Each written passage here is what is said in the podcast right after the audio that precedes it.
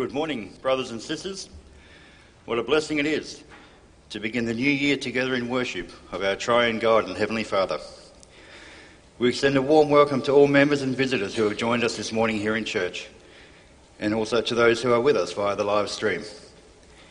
May we all be comforted and encouraged by the preaching of the gospel, and may God be praised and glorified by our worship. This morning, the worship service will be led by Brother D. Pot. Before we begin, let us sing together from Psalm 107, verse 1.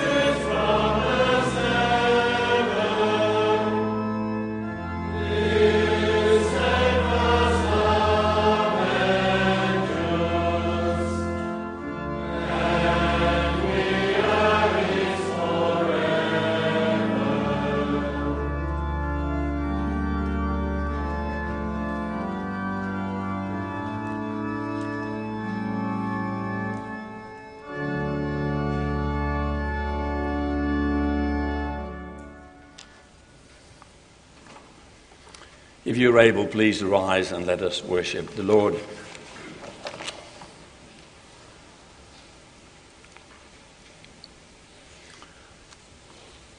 Let us confess our dependence on the Lord with the words of Psalm 124, verse 8. Our help is in the name of the Lord who made heaven and earth. And the Lord greets us with grace be unto us and peace from God the Father and from our Lord Jesus Christ. Amen. Congregation, let us sing together from Psalm 23, verse 1 and 2.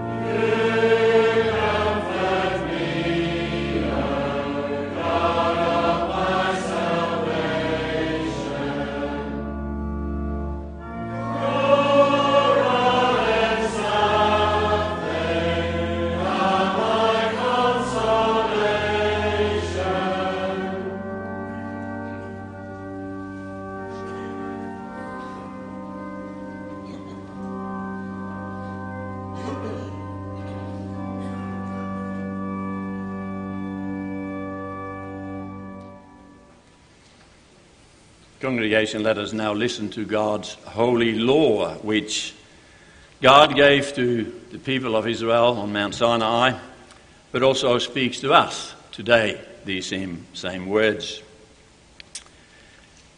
And God spoke all these words, saying, I am the Lord your God who brought you out of the land of Egypt, out of the house of slavery. You shall have no other gods before me. You shall not make for yourself a carved image or any likeness of anything that is in heaven above, or that is in the earth beneath, or that is in the water under the earth. You shall not bow down to them or serve them, for I, the Lord your God, am a jealous God, visiting the iniquity of the fathers on the children to the third and fourth generation of those who hate me but showing steadfast love to thousands of those who love me and keep my commandments. You shall not take the name of the Lord your God in vain, for the Lord will not hold him guiltless who takes his name in vain. Remember the Sabbath day to keep it holy. Six days you shall labor and do all your work, but the seventh day is a Sabbath to the Lord your God. On it you shall not do any work, you or your son or your daughter, your male servant or your female servant, or your livestock, or the sojourner who is within your gates. For in six days the Lord made heaven and earth, the sea and all that is in them, and rested on the seventh day. Therefore the Lord blessed the Sabbath day and made it holy. Honor your father and your mother, that your days may be long in the land that the Lord your God is giving you. You shall not murder. You shall not commit adultery. You shall not steal. You shall not bear false witness against your neighbor. You shall not covet your neighbor's house. You shall not covet your neighbor's wife, or his male servant, or his female servant, or his ox, or his donkey or anything that is your neighbor. And in response, let us sing together another psalm which also speaks about the shepherd, the great shepherd, the chief shepherd, Psalm 80, the verses 1 and 8.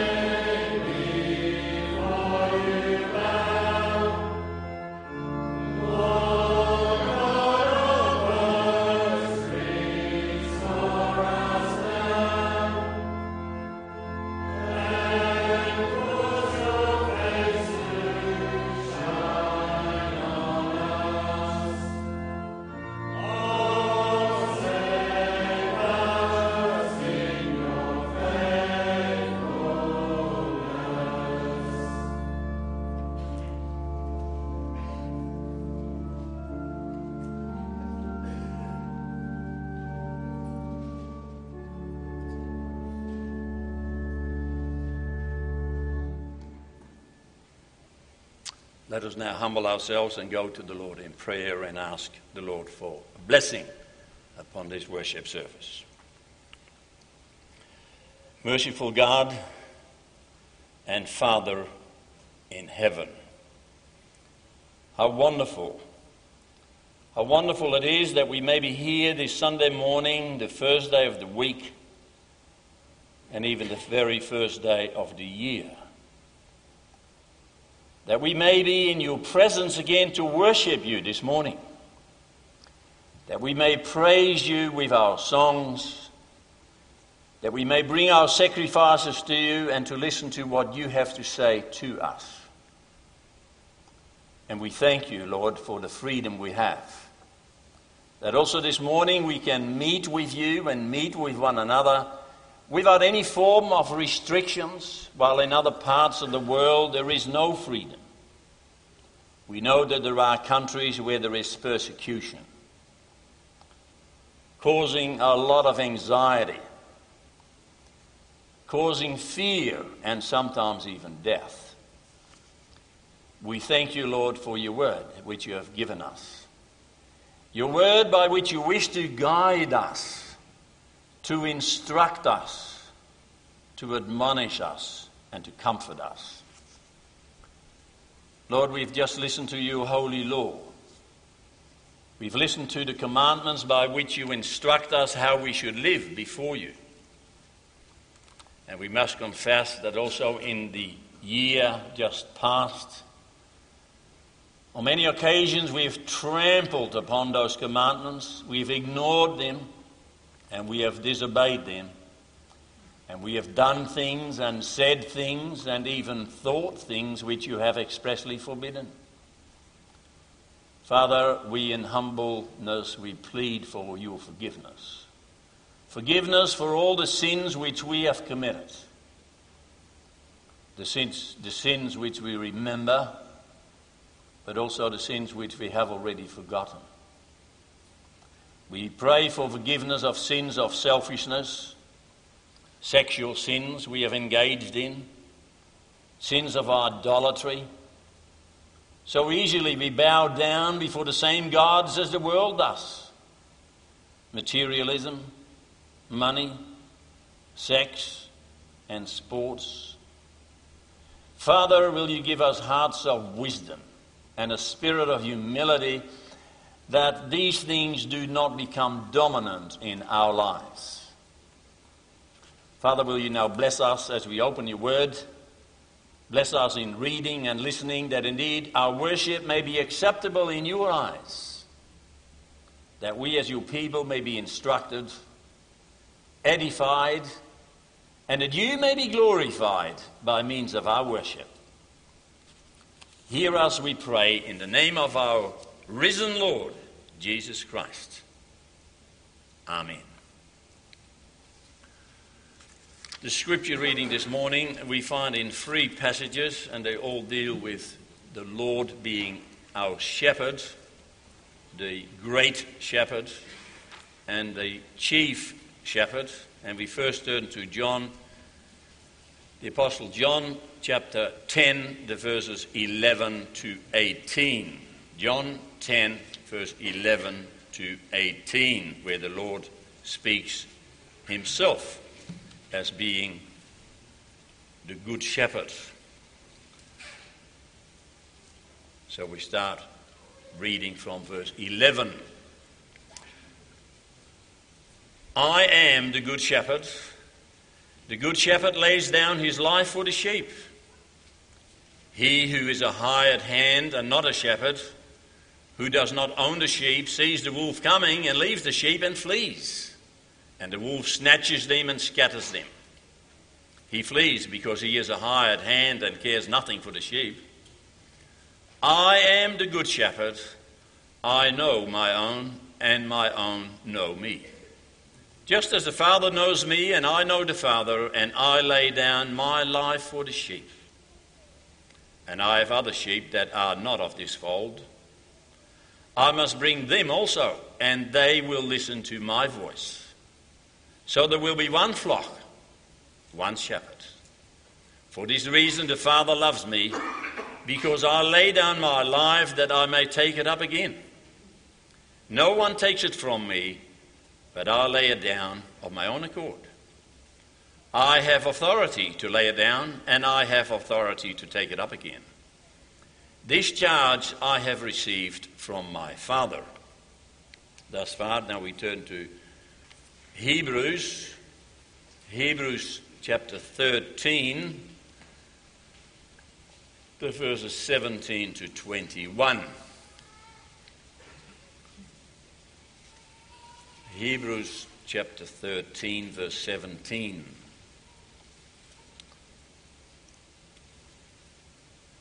Obey your leaders and submit to them, for they are keeping watch over your souls as those who will have to give accounts. Let them do this with joy and not with groaning, for that would be of no advantage to you. Pray for us, for we are sure that we have a clear conscience, desiring to act honorably in all things. I urge you the more earnestly to do this in order that I may be restored to you the sooner. Now may the God of peace, who brought again from the dead our Lord Jesus, the great shepherd of the sheep, by the blood of the eternal covenant, equip you with everything good, that you may do this, his will, working in us that which is pleasing in his sight, through Jesus Christ to whom be glory forever and ever. Amen. Finally, we turn to the letter of Peter, 1 Peter 1, chapter 5, the first four verses, which is a charge to the office bearers, which is also found in the ordination form for elders and deacons. Chapter 5, verse 1 So I exhort the elders among you as fellow elder and a witness of the suffering of Christ, as well as a partaker in the glory that is going to be revealed. Shepherd the flock of God that is among you, exercising oversight, not under compulsion, but willingly, as God would have you, not for shameful gain, but eagerly not domineering over those in your charge, but being examples to the flock. And when the chief shepherd appears, you will receive the unfading crown of glory. Thus far, the scripture reading.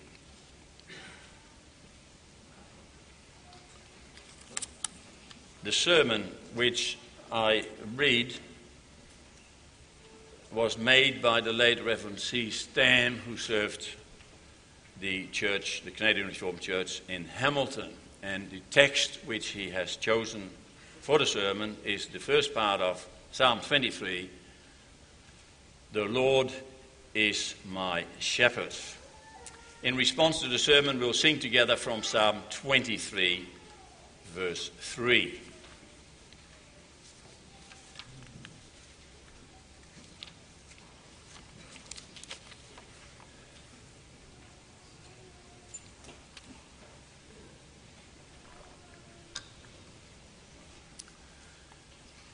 Beloved congregation of our Lord Jesus Christ, brothers and sisters. This morning we want to devote some time to the message of Psalm 23.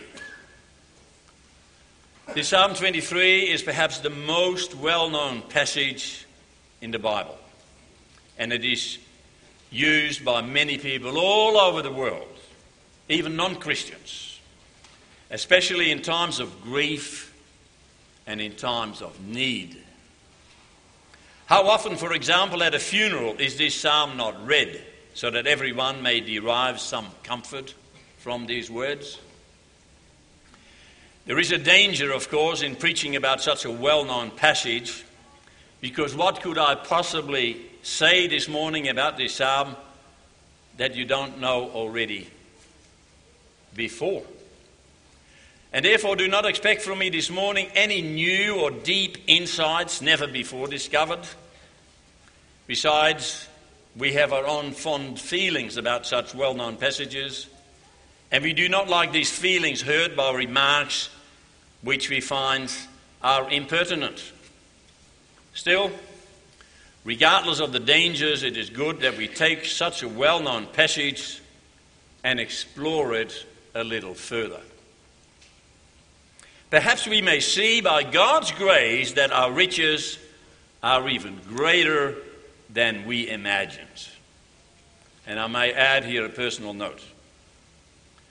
During the past few years, I have often turned myself to this psalm because I was in need of comfort.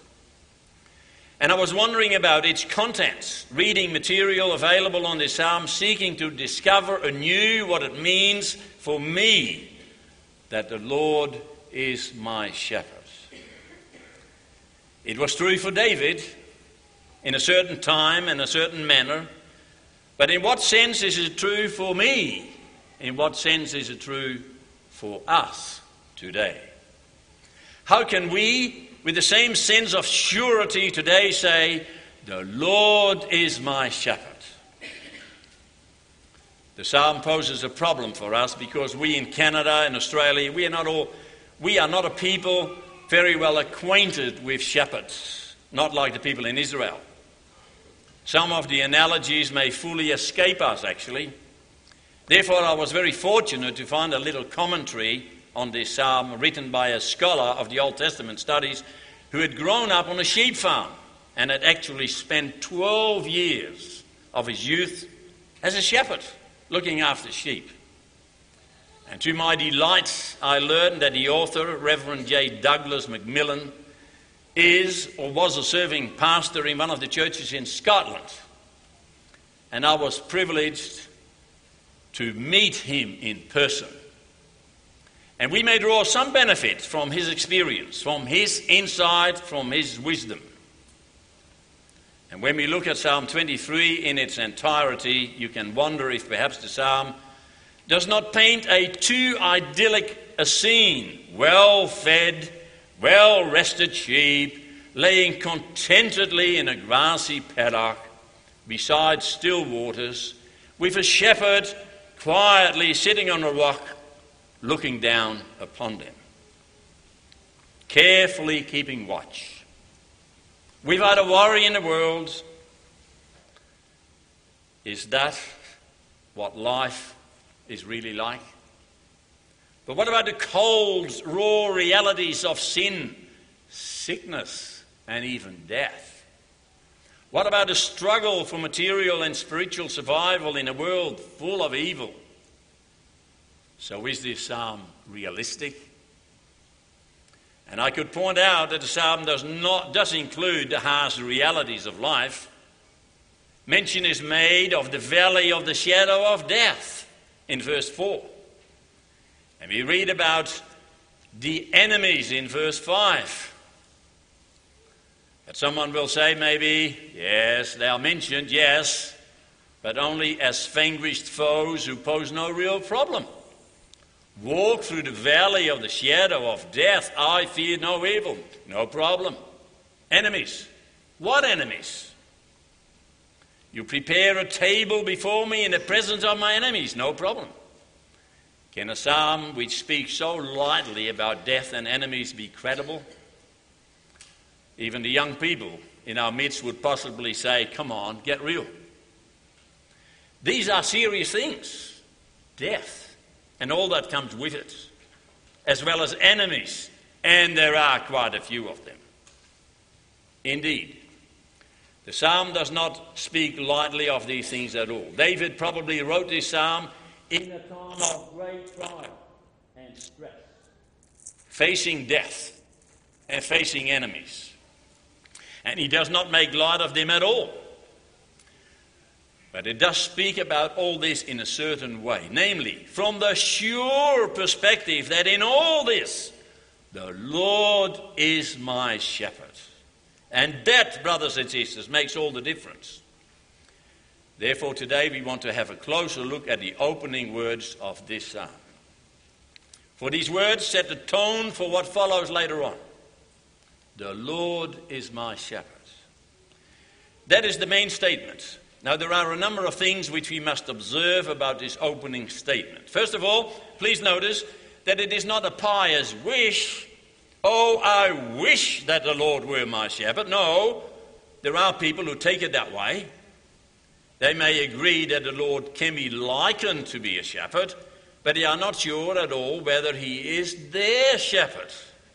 Some will even say, we first need some specific experience before we can confidently say, The Lord is my shepherd. They will not speak in such personal terms as David did. The Lord is my shepherd, my very own. Secondly, this statement, The Lord is my shepherd, is completely unconditional. David does not write, The Lord is my shepherd if I shall not want, or because I do not want. You see, many people, maybe we as well, might be willing to recognize the Lord as our shepherd if and when he meets certain conditions. If he takes care of me in the way I like it, then he is my shepherd. And if he doesn't, then I'm not so sure. The Lord is my shepherd. Do you see that this is an unconditional confession of faith? This is for David the basic reality of his entire life. Because the Lord is his shepherd, David can say with absolute certainty, I shall not want. I fear no evil. You have to say the first few words of the psalm in faith before you can believe the rest of the psalm. And if you do not believe the first few words, the rest becomes meaningless, if not laughable. The Lord is my shepherd. That's a statement of faith. You can say that because you know him. He is no stranger to you. And his knowing is not just a matter of intellectual knowledge. I know that he exists but also of intimate knowledge. I know him personally and I experience his nearness. I know him. I am well acquainted with him. He is no stranger to me. As someone once wrote, you have to know the shepherd of the psalm in order to understand the psalm about the shepherd. Do you follow that? If you know him by faith, you will say, Indeed, this is exactly how it is. This psalm indeed describes my life because I have the same, the very same shepherds. And I said earlier, we are not so accustomed to the imagery of a shepherd and sheep. We are not a nomadic, pastoral people. But the Israelites were quite used to speaking about God as their shepherd. The theme of the shepherd can be found throughout the Old and New Testament. I want to mention one passage in particular from the Old Testament, perhaps even the very first passage where God is referred to in terms of a shepherd. In Genesis 48, we read how Jacob, and there he was called Israel, blesses the sons of Joseph. Then we read in verse 15, and he blessed Joseph and said, The God before whom my fathers, Abraham and Isaac, walked, the God who has led me all my life long to this day. The God who has led me all my life to this day. Notice that expression. The old King James Version even says, The God which fed me. He fed me all my life long, led and fed me. The original text, the Hebrew has, The God who has shepherded me all my life. Shepherded, that is the root verb. For the task of a shepherd is to lead and to feed. To lead his flock to a good pasture where they can feed and rest. And what does Jacob say then? The Lord, the God of my fathers, has always been my shepherd. My whole life long, every day again, he led me and fed me. He took care of all my needs. The only times I was in trouble were when I did not recognize or follow his leadership. And Jacob knew what he was talking about, for he was himself a shepherd. He knew precisely what shepherding involved. And there you have the first time the confession is made that the Lord is my shepherd. Looking back at the end of his life, Jacob says, I've always been led and fed by the Lord, and he was always with me. And the consequences? The same shepherd is the only hope for the sons of Joseph, verse 16. The angel who has redeemed me from all evil, bless these sons. And the theme of the shepherd then echoes throughout the Old Testament. Many Psalms speak about it.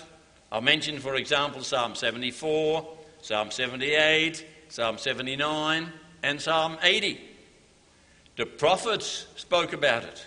Isaiah, Jeremiah, Ezekiel, and even the minor prophets all prophesied of the Lord who is the shepherd of his people.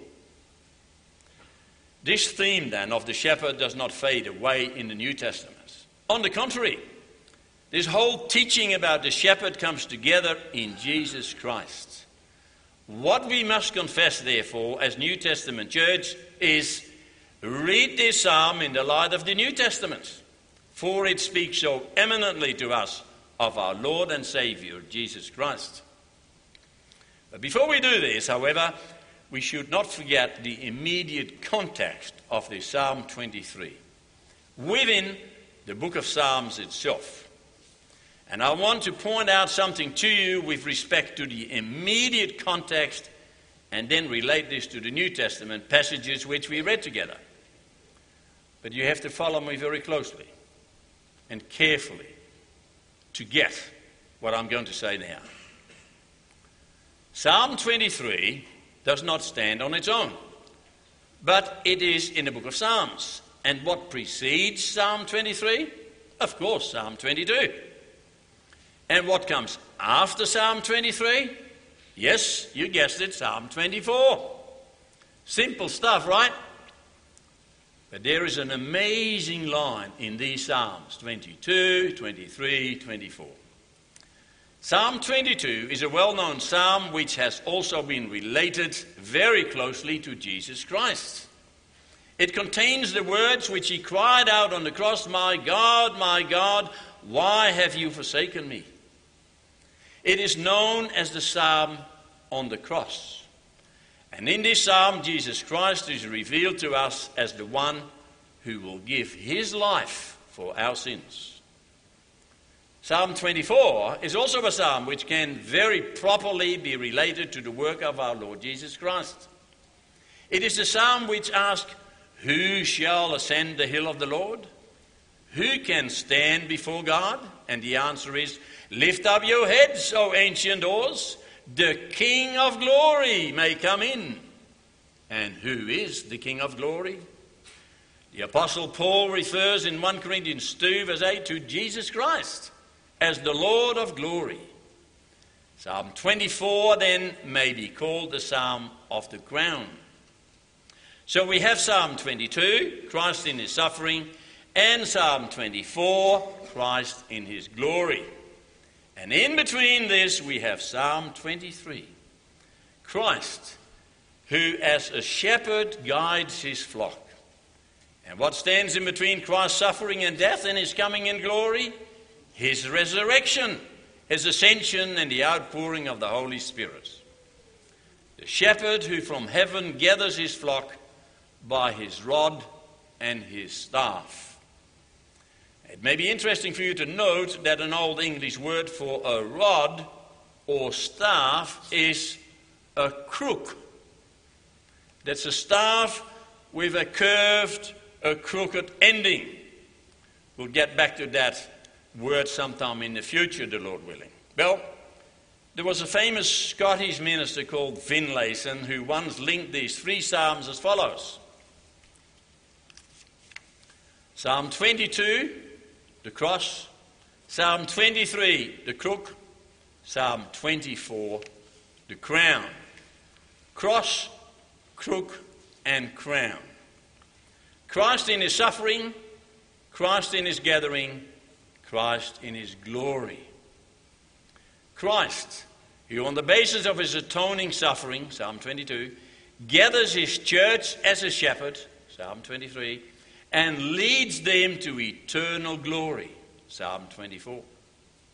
Is that not a remarkable perspective on the relation between these three Psalms?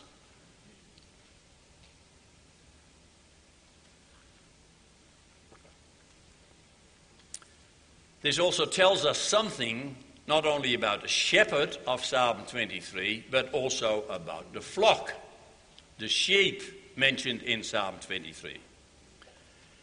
It is the people bound for glory.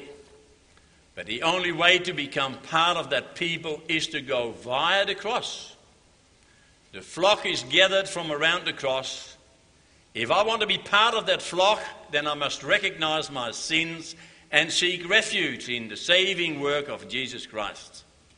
To say it with Professor Macmillan's words, you can only get into Psalm 23 via Psalm 22.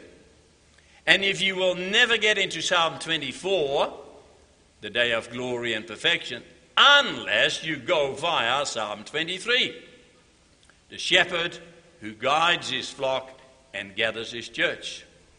As Jesus said in the New Testament, I am the door of the sheepfold. No one enters but by me. Do you now see the specific context of Psalm 23? Of the opening line, the Lord is my shepherd. We are speaking here of Jesus Christ, who died for you, for me, and now by his power as risen Lord leads us and one day will come again in glory. This becomes even more clear when we now go to the New Testament passages which identify Jesus Christ as the shepherd of the flock. We read three passages from Scripture in our readings, and we'll briefly look at each one of them. But note already now how these three passages each speak of Christ as a shepherd in a very specific manner. John chapter 10. The good shepherd who lays down his life for the sheep. And that corresponds with Psalm 22. Hebrews 13. The great shepherd who has risen from the dead and equips his church with all that is needed. That corresponds with Psalm 23. 1 Peter 5. The chief shepherd who will grant us the unfading crown of glory. That corresponds with Psalm 24. You see, Christ is not merely called in the New Testament our shepherd, but he is proclaimed as the good shepherd, the great shepherd, and the chief shepherd. Three beautiful adjectives describing the beauty and the power of his shepherdship. Let us now turn to John 10. It's the well known chapter about the Good Shepherd. Look at verse 11. I am the Good Shepherd. Now remember, every Jew who heard this saying knew that only God was the shepherd of Israel. And especially to say the Good Shepherd. Did not Christ himself once say, Only God is good? That means, with this saying, Jesus declared himself to be God. The Jews understood Christ perfectly well on that point, for later we read in the same chapter, verse 31 to 33, that they took up stones to stone him because he, in their view, had committed blasphemy. You, being a man, you make yourself God. I am the good shepherd. And the word good here means to have always the well being of the sheep in mind to go to the utmost for the sake of the sheep who are entirely in his care. A good shepherd is fully responsible for his sheep and also accepts that responsibility completely, no matter the personal cost. Indeed, the greatest sacrifice which can be given will be given, verse 11 again. The good shepherd lays down his life for the sheep. That's the theme of Psalm 22. And Christ repeats this in verse 15 and 17. I lay down my life for the sheep. That is how far he goes in his care and in his love for the flock. Nobody else is prepared to make such a sacrifice. And notice how Jesus emphasizes that he is not forced to make this sacrifice or does so reluctantly, but he does it voluntarily with intense desire and purpose. Nobody takes his life, but he gives it. No one snatches it from him, but he lays it down on his own accord. And many shepherds in the past have only fed themselves. As soon as there is a personal danger to them, they run and flee, but not the good shepherd. For he will place his own life between the sheep and the enemies. He gives everything he can give. See, that is the background of Psalm 23, brothers and sisters. The Lord is my shepherd. He gave everything for me, even his own life. How can we ever doubt such a shepherd? Is it not clear that under such a shepherd I shall not want? Let us now go to Hebrews 13. In the letter to the Hebrews, the church is urged and exhorted not to become weary in the struggle of faith, but to continue on in battle. And we can do this, not in ourselves, but only because we have a great high priest in heaven and then in Hebrews 13, verse 20, we read this wonderful verse. Now, may the God of peace, who brought back again from the dead our Lord Jesus Christ, the great shepherd of the sheep, by the blood of an eternal covenant, equip you with everything good that you may do his will. The God of peace, the God who reconciled us to himself and made peace with us And how did he do that? Through the blood of an eternal covenant. The blood which flowed at the cross. This God has given us, the risen Lord, a great shepherd. And the adjective great here means one who is alive and powerful. Jesus Christ is not a dead leader who can only be fondly remembered, but he is a living shepherd a living shepherd who has all power in heaven and on earth. He died for us, but he lives today and forever. And he is always able to care for us. The shepherd, it says, the great one, before whom all enemies must fall, with whom all sheep are safe. You see, that, brothers and sisters, that is the shepherd of Psalm 23. The great shepherd who provides in all the needs of his flock. In Hebrews 13 says he equips us with everything good. Who has redeemed us from sin and death and now guides us through this life by his almighty power.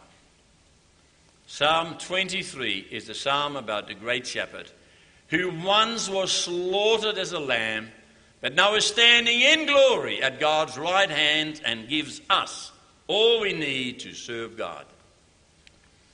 And that, brothers and sisters, determines the whole tone of the psalm. And this great shepherd of Psalm 23 is also the chief shepherd. And let us now turn to that last passage in 1 Peter 5. Peter here is speaking to the elders, the under shepherds of the flock. He is urging them to be faithful and true, willing and eager, not domineering, serving the flock, not exploiting it. And then comes verse 4. And when the chief shepherd is manifested, you will obtain the unfading crown of glory. From the cross, he will lead by his crook to the unfading crown. And now we are back at Psalm 24. He will lead us to glory. Psalm 23 speaks of this as we will consider another time. This promise is given here to the elders of the church, but it does not exclude the entire exclude the entire congregation. The whole entire flock will share in the glory of Christ and will stand before God on his holy mountain. The chief shepherd the one who's the head of all the shepherds, who oversees and directs the entire project, who has the final say, the ultimate authority, and the guaranteed access to the throne. He is the one who will see to it that we, brothers and sisters, receive the crown of glory. And when he comes in glory, he will bring with him his entire flock, all his saints, and the gates and the arches will lift up their heads while the ancient doors rise up and wait. And all will stand to attention in honor, in honor of him who comes in glory. And the question is asked who is that King of glory great? There is only one answer the Lord of hosts, him we await. The Lord, he is the King of glory. Well, brothers and sisters, Psalm 23 is about the great shepherd who has risen from the dead after sacrificing himself for our sins, and who now, in his power, is leading his church to glory. We want to know more about this great shepherd who equips us, as Hebrews 13 says, throughout this life, and one day will place us without blemish before the throne of God. The shepherd of whom Jacob already said, He has led and fed me all the days of my life, even until now. This Lord is my shepherd, my very own Make that your confession. Our shepherd, for he has a great flock. And we, we shall forever praises render to you, our shepherd and our great defender. We, as your flock, your chosen generation, your chosen congregation, shall give you thanks through every generation. Amen.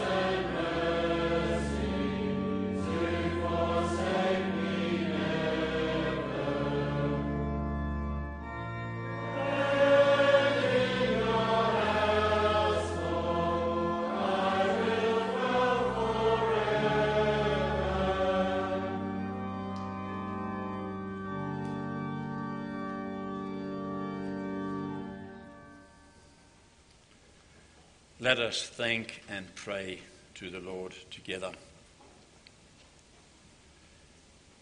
Our Father in heaven,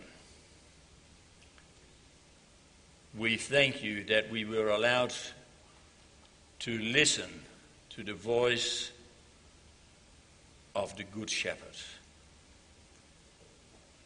The Good Shepherd who has led and fed us also throughout the past year.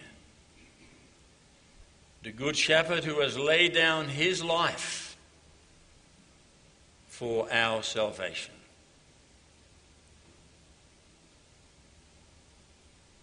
We pray that we together, as we stand on the threshold of another year, we may trust him as our shepherd. Always, in all circumstances and situations of life. That even when we do go through valleys of gloom, sickness, and death, and we have many questions as to why does this happen to us? Give us the assurance that you, Father, have all the answers to our questions. Because you are shepherding us every day and every night of our life. You never sleep, you never slumber, and you are always watching over us. And we may be assured that we are bound for glory. That that knowledge may comfort us every day also of this coming year. We pray for our congregation here in Southern River. Grant us all, young and old, a good measure of wisdom. Grant us humility. Grant us love for you and for each other. That also during this new year we may together grow in wisdom, grow in love for you.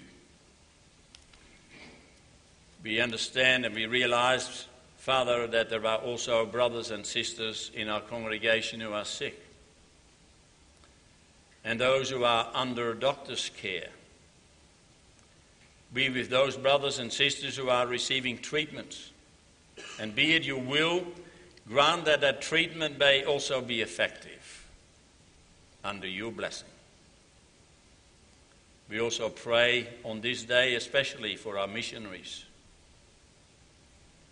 be with Pastor Ryan, his wife Ruth, and their children. Pastor David and Erica and their two children. And also for brother and sister Ben and Marinda Vanderkamp. Father, especially on days such as these, special days, special feast days, they must miss their relatives, their family. Father, will you be a shepherd to them as well? Will you be their father? That they may know themselves to be safe under your care. And we pray, Lord, especially for our Pastor Ryan and Pastor David, that also in the coming year they may continue to proclaim the gospel to many hundreds of people in PNG so that many more may come to that glorious light of salvation in Jesus Christ. Lord, will you grant them their blessing that I may proclaim your word in all its faithfulness, in all its fullness, and that they may do it with joy and dedication. Father, watch over us the rest of this day. Give us a good time of fellowship together and hear our prayer in Jesus' name. Amen. Now you have the opportunity to give you gifts for the work of mission in PNG, and after the collections have been taken, we'll sing together from hymn 56, the verses 1, 2, 3, and 4.